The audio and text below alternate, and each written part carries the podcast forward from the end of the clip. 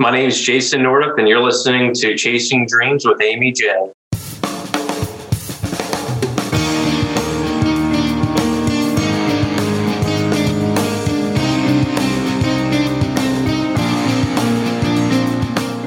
Welcome to Chasing Dreams podcast with Amy J.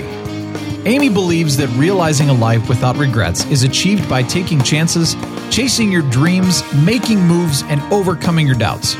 The Chasing Dreams podcast will help you overcome life's obstacles, believe in your potential, and inspire you to face your fears. And now, here's the woman who is passionately pursuing her dreams, Amy J. Hey, Dream Chasers, this is Amy J, and thank you so much for tuning into episode 177 of Chasing Dreams. First, guys, a word from our sponsor. This episode is sponsored by our Patreon campaign supporters. Thanks to all of you for your support. Beginning January 2019, as a thank you, Patreon supporters will have exclusive initial access to a bonus video conversation with our guests. Even donating a dollar an episode goes a long way. For more information on our Patreon campaign and or if you'd like to donate to help keep the show going, please visit amyj21.com slash Patreon. Guys, I want you to meet a friend of mine. He is a true superhero and the definition of not all superheroes wear capes. He is Jason Nordup. He is a married 32 year old police dispatcher with a two year old puppy and is expecting his first child in April. He donated his kidney in 2014 and has dedicated as much of his free time as possible to advocating on behalf of kidney patients and organ donors. Not all superheroes wear capes. It's an amazing thing that he has done. And I am so proud and happy and stoked to be able to share this conversation with you guys about his journey to being a living organ donor and why it's such an important cause today. So just check it out. Hey, Jason, welcome to the show. Hi, Amy. Thanks for having me. It's it's about time. We've been talking about this. Life has gotten in the way so many times, but it's 2019. I just feel like new things are happening now, and that is why you're here today. Yeah, absolutely. I have a lot going on in my life between career changes, life changes. Uh, my my dreams have, have, changed and molded and formulated, and I'm, I'm very excited to be here to be able to, to discuss everything and share my story with everybody. So, interestingly enough, you are a dispatcher. And so, when you were young, is that something you saw your life going towards? Absolutely not. Uh, this is not a career path that ever really formulated uh, in my thoughts growing up. Growing up, at one point, I wanted to be a computer scientist, and then I turned into I wanted to get involved in government and politics, and, and that formulated into um, working for the government in civil service job as a police dispatcher for my county. Wow. But that's also interestingly enough, as you were going through those options, those choices, trying to figure it out, here you are now, dispatcher. Are you happy with where you're at? I'm very happy. So, uh, just a little bit more background. Uh, when I was going through college, I had to pay my own way. And my dad was actually working at the same place I was, performing a different function. And when I ran out of money for college, mm-hmm. I, I, applied and they hired me. And 11 years later, here I am uh, with, with a great career and uh, what looks like a great path forward. And there's only room for me to grow. Yeah, that's awesome. And, and the, th- the reason I ask is sometimes people hear of atypical jobs like yours and think people aren't necessarily satisfied with that, that they just settled on it. And I, I wanted to dissuade some people and say, hey, you've chosen this profession. This is something that you want to do. People don't always realize that because it's not something they'd necessarily pick. Do you find that to right. be the case? So a lot of a lot of what happens growing up uh, when you ask a, child, an infant, uh, or, or even a little bit older, school age, they always you know, a lot of the common career paths that they want to pursue are I want to grow up and I'll be a firefighter. I want to mm-hmm. grow up. I want to be a police officer. Usually in those situations, they have a family member who was a police officer, mm-hmm. who was a firefighter, who was an EMT. And dispatching is not as glorious of a job, but they are ultimately the first first responders because without us receiving those calls for help, the people who were providing the help firsthand wouldn't know where to go or what to do. You actually make a very good point. the the dispatch is the first point of contact, isn't it? When yes. asking or requesting for help. I gotta admit, I think I would be intimidated by that job, scared that, you know, I, I wouldn't respond fast enough or, or just not do something right. Did you ever have those fears or qualms as you were taking this job? So when I was in my training process, I was doing pretty well. Mm-hmm. And then it came time to learning how to answer the phones, and I was deathly afraid of answering the phones. Okay. And uh, I don't know what exactly got me over it, but I can say this as a matter of fact. Mm-hmm. Uh, at all levels of my job, I didn't learn anything without making a mistake first. So I make a mistake. I understand my mistake. I learn how not to make my mistake again, and I try to move forward. You know, there's there's nothing wrong with making mistakes as long as you're. And I tell this to new people today who get hired. There's nothing wrong with making mistakes as long as nobody has died, as long as nobody you know there's no serious repercussions to what you've done. There's always room to learn, and the moment you stop learning is the moment that you really should find a new job. But at the same time, if if you can't figure out how to not necessarily fix your mistakes, but learn from your mistakes, you are going to just be in a, a in a standstill, and um, you're you're you're not going to learn much of anything. We were talking earlier offline about um, a new philosophy of sorts that you're kind of embracing this year about saying yes and saying no and, and which one you should do. Can you talk a little bit about that? Because I, I, when you said it, I was like, amazing things could happen with that. Over the last few years, especially professionally, uh, I've said yes to a lot of different things. Mm-hmm. And it felt very gratifying to know that people were depending on me to get certain things done uh, in a certain fashion, in a certain manner. But over time, especially more recently, uh, as I've had consistent uh, large amounts of time off from work, I've realized that it's impossible for me to do everything as well as I would like to do it. Mm. So I had to have the conversation with myself first to say, if I want to be good at something, I can't be pulled in different directions. I can't focus on five different things when I really need to be focusing on one or two different things. So when you're when you can't not that I couldn't handle doing all of those things very well, but you can't do them the best. And um, I really just wanted to reduce the amount of stress level that I had and not have to worry about all the different things that that I was expected to do. So I had a tough conversation with myself, had a tough conversation with my boss, and I said, "Listen, if you want me to help this organization grow better, I need to be able to focus on one thing at a time, and I really want to be the best at that." And I think that if I can focus on these one or two things, then I can really help this organization grow and move forward. You know, uh, if you're listening to the audio, this you can't see me nodding my head and just like, yes, yes. And the reason I do that is it's it's a very brave thing that you did. One, to realize and recognize and have that conversation conversation with yourself. Not easy at all, right? And then to take that conversation and what you've bravely decided to your boss and said, Hey, I need to cut back. I need to scale back, not just uh, for the for the business, but for myself. You know, that's a very selfless. And some people, well, it's a self-ish, but also a selfless because you wanted to do better for those around you.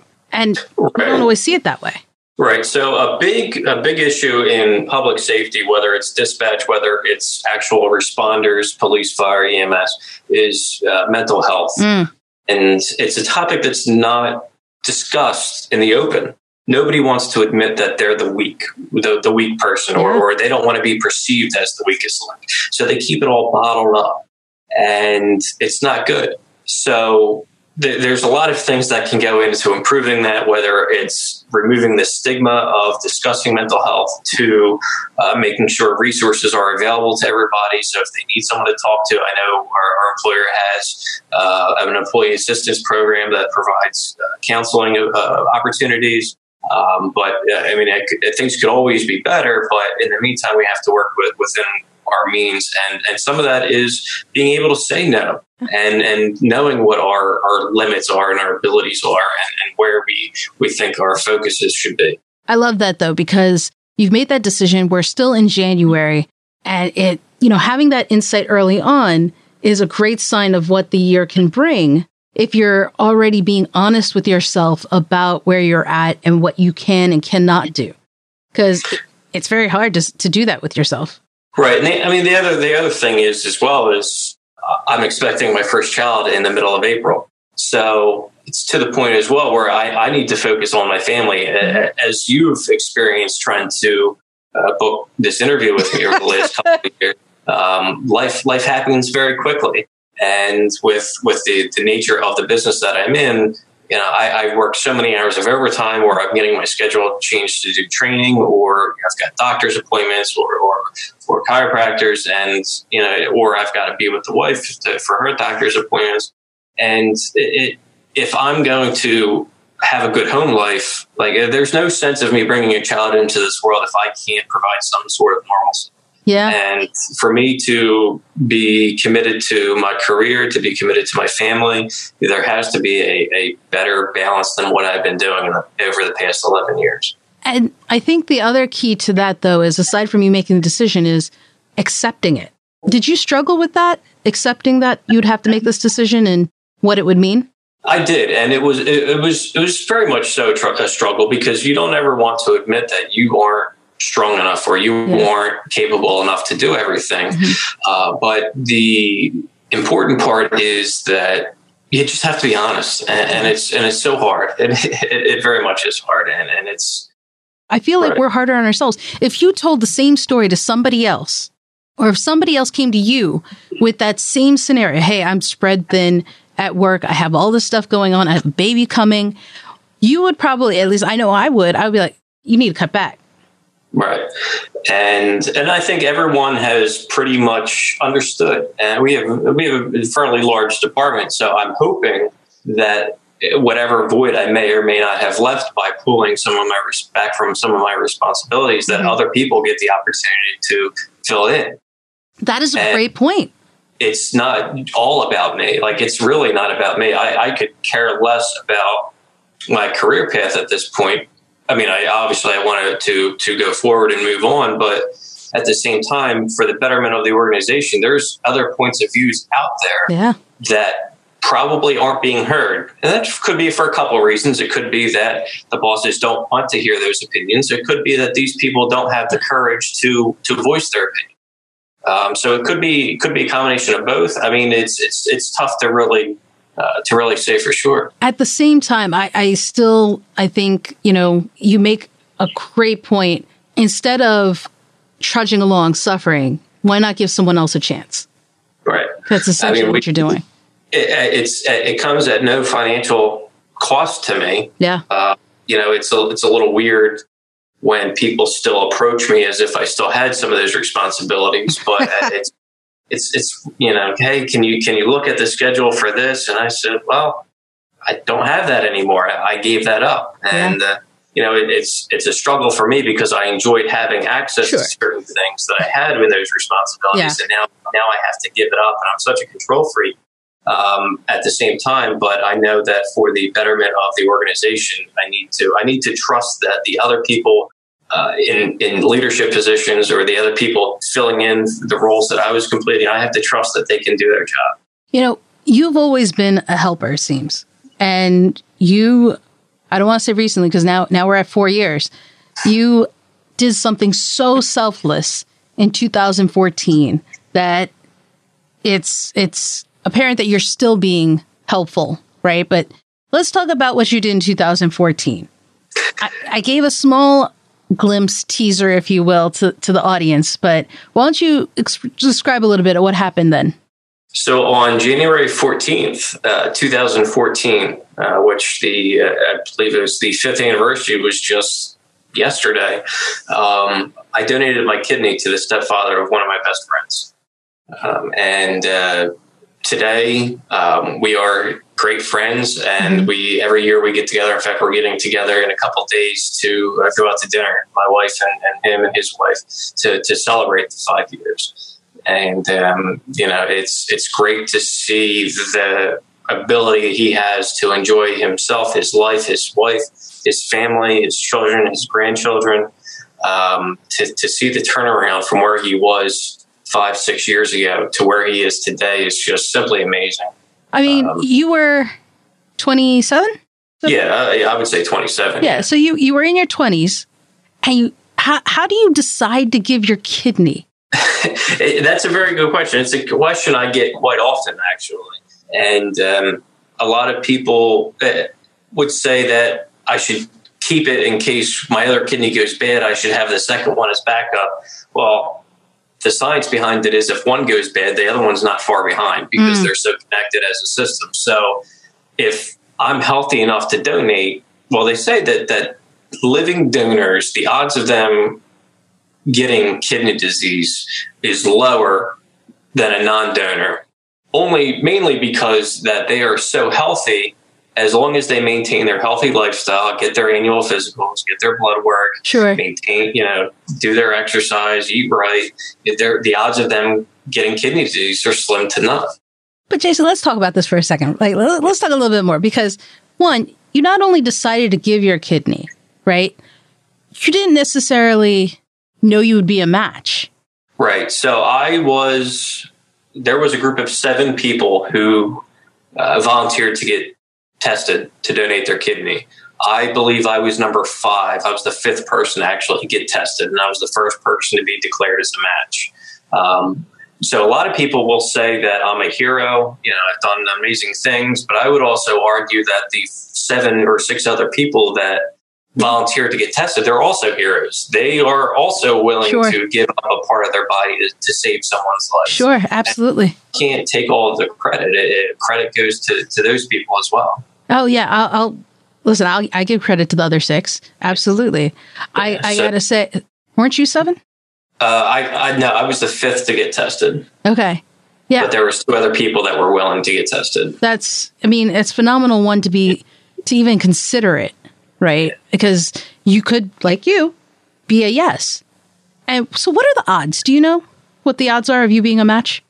Uh, I'm not sure, to be honest with you, off the top of my head, because we are we are not really. I mean, we are the same blood type, so that helps. Uh-huh. That increases the likelihood. Um, but the odds aren't crazy. Um, like I've seen family members who don't match to their family members. In fact, some of the first people to get tested were his family members, right. and they weren't. So I, I, don't know the statistics off the top of my head, um, but to, to go into the other reasons why I donated, um, I grew up in a family of public service. Uh-huh. My my grandfather did 67 years in the volunteer fire department before he passed away a couple years ago. My dad did 25 years.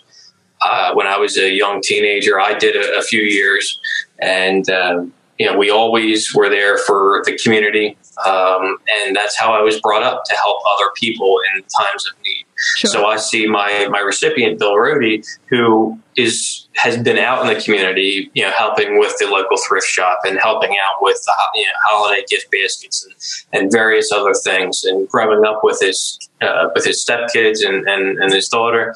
Uh, so it, it felt like that even though he wasn't a blood relative, I felt like it was something that I I feel like he would have done for me if the roles were reversed. Mm-hmm. Yeah. Okay. So how long were you out after you donate? So I was out of work for four weeks. Okay. And one of the one of the reasons why I was so willing to donate on the topic of being out of work is I working for the government. I have a decent amount of uh, paid time off, and I had enough enough sick time at the time to put me out for a couple months. So being able to volunteer if somebody else was able to donate but they couldn't afford to take off of work for four weeks right. i figured why can't i step in and take four weeks off of work and and not suffer such a huge financial uh, loss did you ever hesitate yes uh, there was the moment the morning of the surgery I hesitated. Uh, they had to put the IV in my arm, and the person who did the IV did not do it properly and I passed out, and it was a big thing. And there was no risk of me ever, the doctor ever saying to stop it. But at the time, I was like, if if the doctors can't, or if the, the whoever the anesthesiologist sure. or the nurses, if they can't get this right, how are they going to get that right? Yeah. but it worked out. You know, it was, you know, I, I, came back to it. We fixed everything and, and we went right into it. I was, I was telling jokes right up, right up until the time I, I went under. That sounds about right. Yeah. That sounds about right. So now that you've donated, right, you can't give up your other kidney. You need that. Right. But, right. you know, you're still helping out with this. You're still encouraging others to be living donors. Can you talk a little bit about why it's such an important cause? So when I when I donated my kidney at, at age 27, uh, I thought to myself, I can't just stop doing things, right? So it's like winning the Super Bowl in your in your rookie season in the NFL and then retiring. Like you have so much more to give. Like I have so much more to give than just my body part. Right. I wanted to to do something. I wanted to advocate for my fellow potential organ donors and, and and kidney patients. And one of the one of the other factors in me wanting to donate was dialysis, which is a valuable tool in treating, you know, in, in helping people live through kidney disease, but you'd have to go for multiple days a week for hours at a time mm-hmm. for until you get a new kidney. And that's not a way that anyone should live their life. So I, I decided that I would want to take my education. I went to school for political science and I interned with the legislature in New Jersey. And I figured I want to be able to figure out a way to use my education and my experience to change public policy to allow for more organ donations. So I, I, was perusing the National Kidney Foundation's website one day and noticed they have a kidney advocacy committee, which I applied for and was accepted to. And the main the main goal of the advocacy committee for the National Kidney Foundation is to lobby legislators uh, at all levels, but mainly the federal level, to uh, to write, sponsor, and pass bills to assist with kid, uh, detecting kidney disease at an earlier stage, um, protecting uh, living donors when it comes to health insurance mm-hmm. and life insurance, so they're not discriminated against. To uh, different pilot programs with Medicare and getting Medicare to cover uh, immunosuppressant drugs, anti rejection drugs, for more than 36 months. Um, so there's a, there's a lot that goes on within the kid, kidney community that needs attention, and that's something that I can I can definitely help with. I have to admit, I never thought of any of that the hard part about kidney disease is that it's not a very popular disease, for sure. lack of better words. Okay. Like it, you see all these, uh, you know, cancer is obviously a huge deal. Not to take anything away from cancer, yeah. it's a serious thing. That both can be serious things. Absolutely. So it's hard to bring focus to kidney disease, despite the fact that 10% of the country probably suffers from it, most of which don't even know it.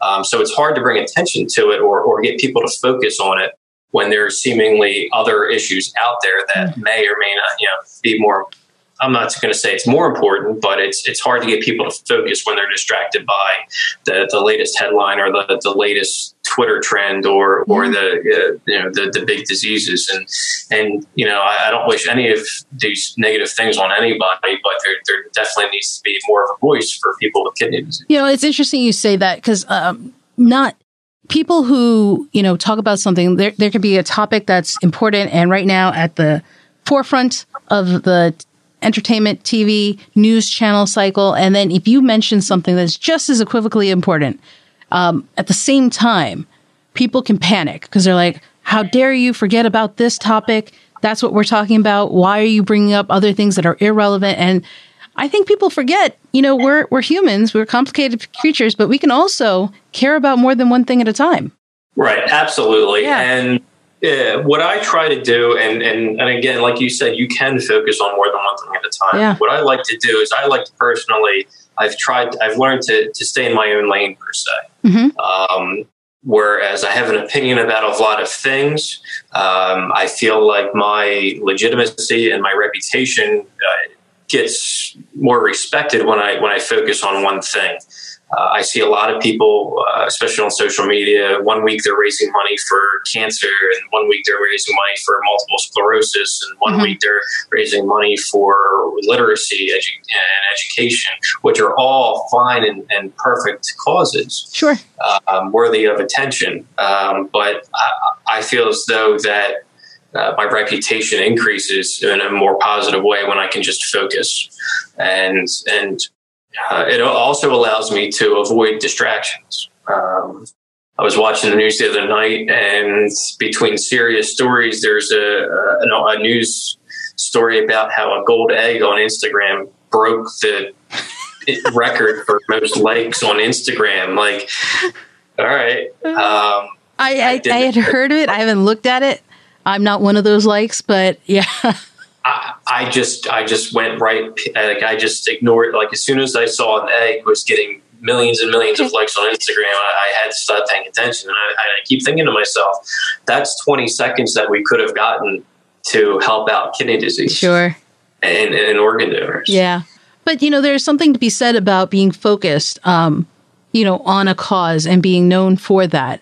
I mean, one of the reasons we connected is because of your story, your selflessness, and just your dedication to supporting this this cause. And I think it's very important. And you know, I'm I'm curious because once I heard your story, part of me I had so many questions. Things like, you know, when when you donate, aren't you afraid that you're limited in what you can do now? Don't you think it would hold you back from fully being able to chase your dreams and things like that? I mean, did that ever is that a concern for you?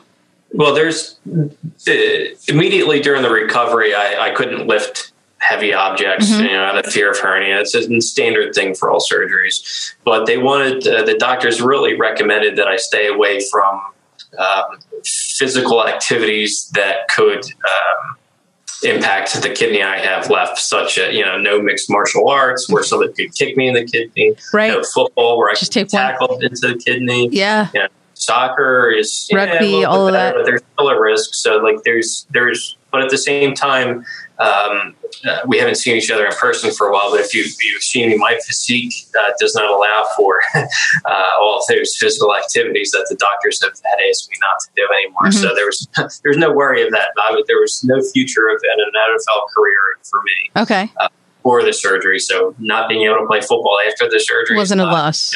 Okay.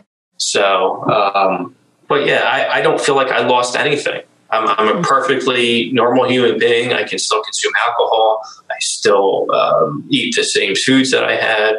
Um, you know, there, there's not a single thing that's different about me. Well, so it's interesting you say that because I think the misconception, and I'm going to call it that because I think I misunderstood as well, is that if you donate, then you're going to be living a half life. You've just sacrificed half of your life to this other person with by giving an organ and now you can't live a full life. That's it. And I think that's a misconception I had, and I'm sure others had it as well. But I guess from what you're saying, that's not true. Right. Huh. Hmm. living organ donation wouldn't be a thing if people couldn't live a full life with only one kidney. So you have to think that as long as, so as I said before, the, the kidneys are connected, right? So if I have one kidney or if I've got two, kidney disease is going to affect me all the same at some point or another within right. a short amount of time. Just delayed, so, maybe. You know, but but now that but let's take living organ donors out of the equation, right? Sure. So my recipient before uh, he got my kidney had two bad kidneys. Okay. So let's just say he gets a cadaver, you know, by the you know by the misfortune that somebody passes away and he gets their kidney. Now he's living with one kidney, and he's going to live a perfect life.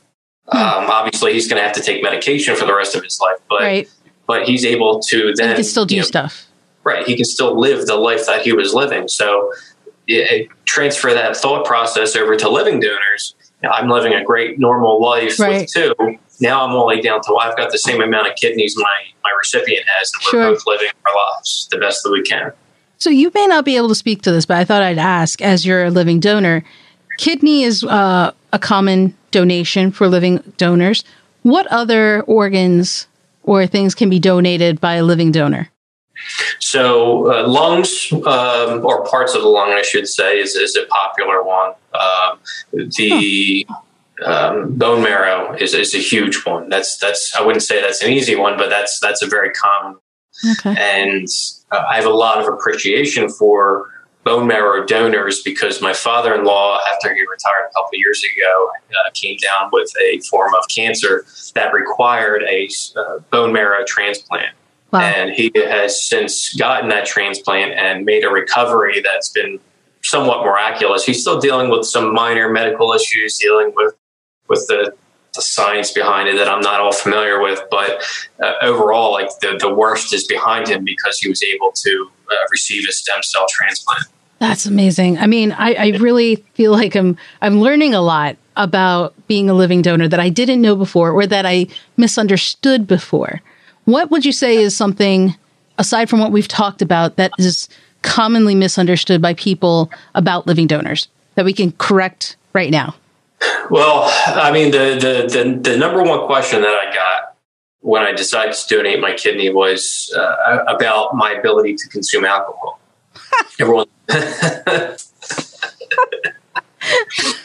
Fair. I mean, it's funny, but but people people ask, you know, oh, are, are you are you ready to give up drinking for the rest of your life? I'm like, that's not a thing, not at all. Huh. Now, if I had an issue with my liver, you know, or if I donated my liver, then then I would be have a, a much bigger problem with consuming alcohol. Obviously, when it comes to drinking alcohol, you want to do it in moderation, and you don't want to be driving, and you want to you want to make sure you're living a healthy lifestyle. Sure, you don't want sure. to, you know, consume alcohol and binge drink all the time because ultimately that will affect your kidneys when it comes to blood pressure and and and, and dehydration things like that. But but as far as you know, i- i- as long as I'm drinking in moderation, Right. I'm good. So what you're saying is when you when you're a living donor, while you are a superhero, you're not super proof from alcohol poisoning and therefore be careful.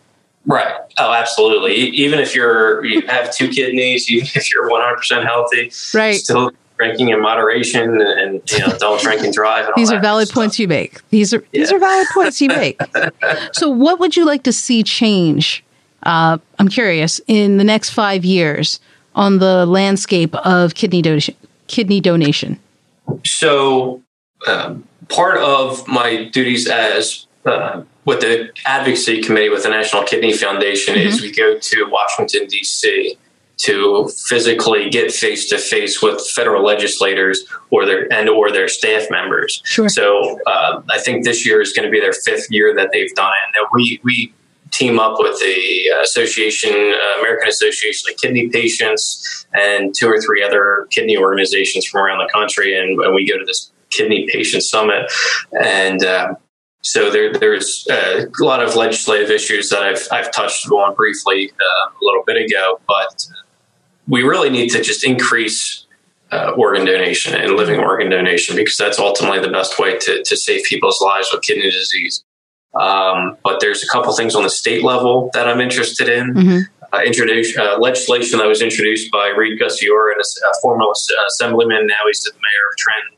Uh, would have made New Jersey an opt out state. So currently, for you to become a deceased organ donor uh, or an organ donor when you die, is you have to opt in. You physically have to sign up and register as an organ donor. Oh, What he wanted to do when he was a member of the legislature is he wanted to make New Jersey an opt out state. So if you had a problem with giving your organs up when you passed away, then you would have to physically go somewhere and say, I don't want to give my organs. right. So that wouldn't affect living donations so much, other than reducing the need for it. But it would certainly uh, lower the waiting, uh, shorten the waiting lists, Huh. and um, you know ultimately save more people's lives. Interesting. Okay, so I have two more questions for you. Yes. One, I think I know the answer to. Would you change anything now that you've given, you know what happens afterwards? Would you change your decision to donate? Not only would I not change my decision to donate, I would probably do it again if I physically could. Hmm. One of the th- one of the common themes amongst living donors, altruistic donors, is that they would do it again if they absolutely Yeah. could. And um, uh, my friend Satira, she she's a volunteer with the Gift of Life Donor Program. We're going to an event uh, in a couple weeks to register organ donors, and we're we're going to be spreading the news. And um, you know, it, it's just it's just important. Yeah. I'm so proud of what you've done and the awareness you're bringing to it. And as someone who is kind of living their dream regardless of that, right? What is one thing you would recommend someone do today as they chase their dreams? Just don't give up. Um, you're you're going to face roadblocks. Your dream today may not be what your dream is tomorrow. It could be the same dream, it could be a similar dream, it could be a completely different dream. But you'll always have to take time to self reflect and to see what you can handle and, and where you want to go because there's really the only thing that travels along the path of least resistance is water. there, there really, there really is everything else in life. There seems to always be barriers mm-hmm. and and roadblocks, and you just have to figure out a way to go around them, or or just alter your direction. It doesn't. Not everyone's dreams always come true, and not especially how it's planned out. Yeah, the valid point. Jason, thank you so much for coming on the show, talking about chasing your dreams, talking about your amazing story and selflessness. I really appreciate it. Uh, no problem. Thank you for having me. It was a great time. And guys, that was Jason Nordiff. He has done an amazing thing, continues to do amazing things by working so hard for the cause of organ donation and living organ donors today. And, you know, look into it definitely look into it. And if, if it's something that you believe in or you want to learn more information, you guys can find more information about Jason and that um, over on the show notes page at aimeej21.com slash episode 177. That's episode 177. Till next time, Dream Chasers, keep chasing. Thank you so much for listening to Chasing Dreams. Aimee would love to connect with you and hear all about your pursuit of chasing your dreams. Connect with her on Facebook, Twitter, or Instagram via at Chasing Dreams HQ, or you can find Aimee on Twitter at AimeeJ21. That's A I M E E J 2 1. Be sure to visit headquarters over at chasingdreamshq.com for more inspiration, motivation, and resources to help with your own dream chase. We hope you'll join Aimee next week. And until then, keep chasing.